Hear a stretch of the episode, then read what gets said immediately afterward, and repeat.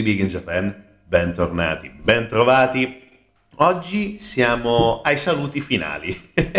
Sembra strano, però sì, siamo giunti finalmente alla conclusione di questa lunghissima prima stagione.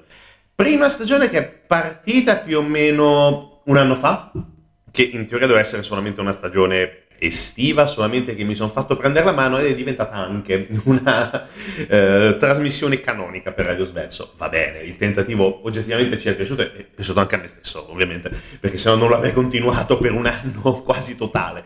Però ci siamo oggettivamente divertiti, abbiamo raccontato veramente di tutto, di tutto e di più.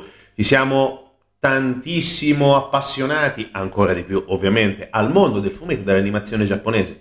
Abbiamo girato nel vero senso della parola tutte le ere, dal passato al presente e ovviamente anche il futuro, senza dimenticare altri piani temporali piuttosto particolari come per esempio il mondo degli spiriti, il mondo degli shinigami. Insomma, abbiamo raccontato tantissimo, abbiamo eh, raccontato logicamente le avventure del maestro Miyazaki. Adesso scrollo in diretta, in diretta streaming tutte le varie puntate che abbiamo fatto. Ne abbiamo fatte tante, tantissime, ma volendoci concentrare solamente quelle... Eh, autunnali, definiamoli così, di questa prima lunghissima serie, beh, ovviamente Miyazaki l'abbiamo trattato in lungo e in largo, abbiamo raccontato, secondo me, uno dei più belli, almeno per quello che riguarda anche la storia italiana, che è Porco Rosso, eh, la principessa Mononoke, Berserk, ovviamente, purtroppo anche ricordando la eh, triste e prematura di, di partita del maestro Miura che ci ha lasciato ai noi con un fumetto, con un'opera incompleta, Abbiamo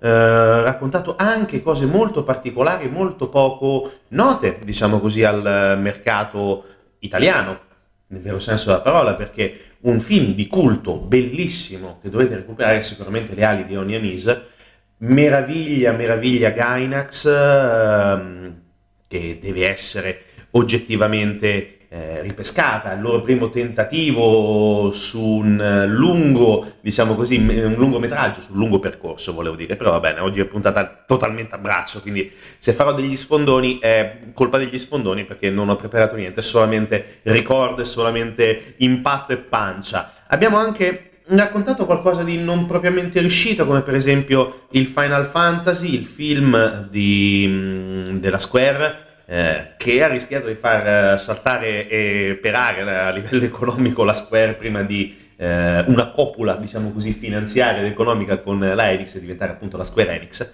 E tanto altro, i Cinque Samurai, un pezzo della nostra gioventù, così come un pezzo della mm, post-adolescenza, diciamo di molti, e per merito anche della, eh, dell'MTV Night, eh, I cieli di Escaflon, Trigun, ehm, Cowboy Bebop, tantissimo abbiamo fatto, poi dopo anche, come abbiamo detto, ripescando anche piccole chicche, perché se le ali Leonianese è conosciuto veramente da poco in Italia, anche Armitage 3 è veramente poco conosciuto, un uh, bell'anime, poche puntate ma molto intense, dove si respira veramente un'area mh, mm, eh, in stile Philip Dick, con androidi, con una guerra tra eh, diverse realtà, ovvero quella umana e quella robotica, ma robotica senziente. Quindi abbiamo fatto veramente tanto, così come anche abbiamo raccontato storie più leggere come quelle di Lovaina, dove un povero fesso può diventare qualcuno nel vero senso della parola,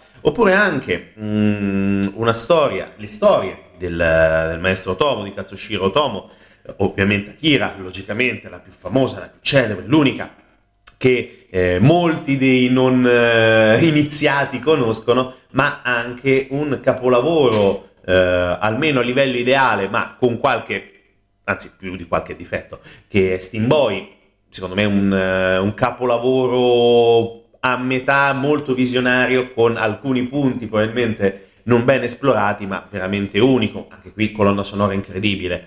Poi, dopo come detto, un, um, una capacità anche di ritornare su prodotti che anche in Italia non sono mai arrivati del tutto, come per esempio Gambuster. Anche questo un prodotto Gainax, una, un'opera Gainax dove i Deaki hanno per la prima volta iniziato a mostrare tutte le sue abilità.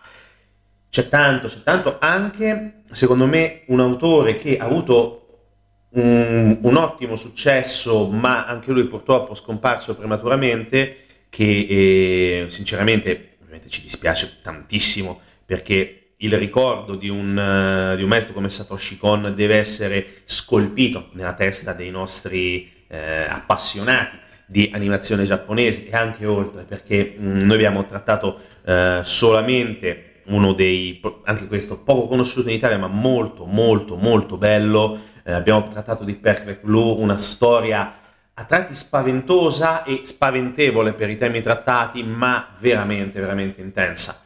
Eh, su Satoshi Kon ci ritorneremo perché parleremo ovviamente di Paprika e di tutto quello che ha fatto il maestro nipponico. E niente, ne abbiamo fatto tanto, abbiamo fatto tanto anche pezzi della nostra storia, come per esempio, eh, adesso mi viene in mente Inuyasha, per dire una cosa diciamo abbastanza canonica che poi è diventata lunghissima da raccontare. Insomma, abbiamo fatto veramente di tutto, abbiamo raccontato veramente di tutto, eh, abbiamo fatto qualsiasi sforzo per farvi immaginare, farvi appassionare, perché quello è anche importante, la passione deve essere fondamentale nel continuare a, ad, ad amare il fumetto e i fumetti in generale, così come anche i film di animazione o anche le serie di animazione. Ovviamente noi parliamo del Giappone, ma questo non vuol dire che anche tutto il mondo del fumetto non giapponese debba essere dimenticato, anzi, eh, perché il fumetto è cultura, perché il fumetto è una passione sconfinata e parlo, parlo io che sono nato da appassionato di fumetti con Topolino, quindi parliamo di cose ovviamente basiche per tutti i bambini, ma anche con la curiosità e la voglia di eh, conoscere qualcosa di diverso. Ovviamente fumetto americano, ovviamente fumetto, eh, diciamo così, cult, anni 70, come per esempio Wizard of Id, BC, uh, Snoopy, i Peanuts, ovviamente tantissimo e dovunque, in ogni situazione. E insomma, la curiosità ci deve essere perché è un motore, è un motore che ci permette anche, ci permetterà anche di arrivare a una seconda stagione perché sì, ne abbiamo fatte tantissime, abbiamo raccontato tantissimo e è il momento adesso di prenderci un po' di pausa perché sinceramente non abbiamo quasi mai respirato dal, dall'inizio delle nostre trasmissioni che erano ad agosto dello, dello, scorso anno, abbiamo aperto con Kill la Kill, proprio fanservice eh, totale per fare qualche likes, eh, però alla fine ci piace di Kill la Kill, un gran fumetto, un gran cartone animato. E mm, siamo arrivati con l'ultima puntata la settimana scorsa con Daitan 3. Daitan, continuerò sempre con questo fottutissimo difetto nel non pronunciare correttamente il Daitan 3. Ok? Bene. Detto questo, noi ci diamo appuntamento alla prossima stagione tra un paio di mesi, occhio e croce, forse qualcosina di più, però comunque i nostri social resteranno attivi, eh, pubblicheremo qualcosa, posteremo qualcosa, sì, sicuramente, però pausa, abbiamo bisogno di pausa.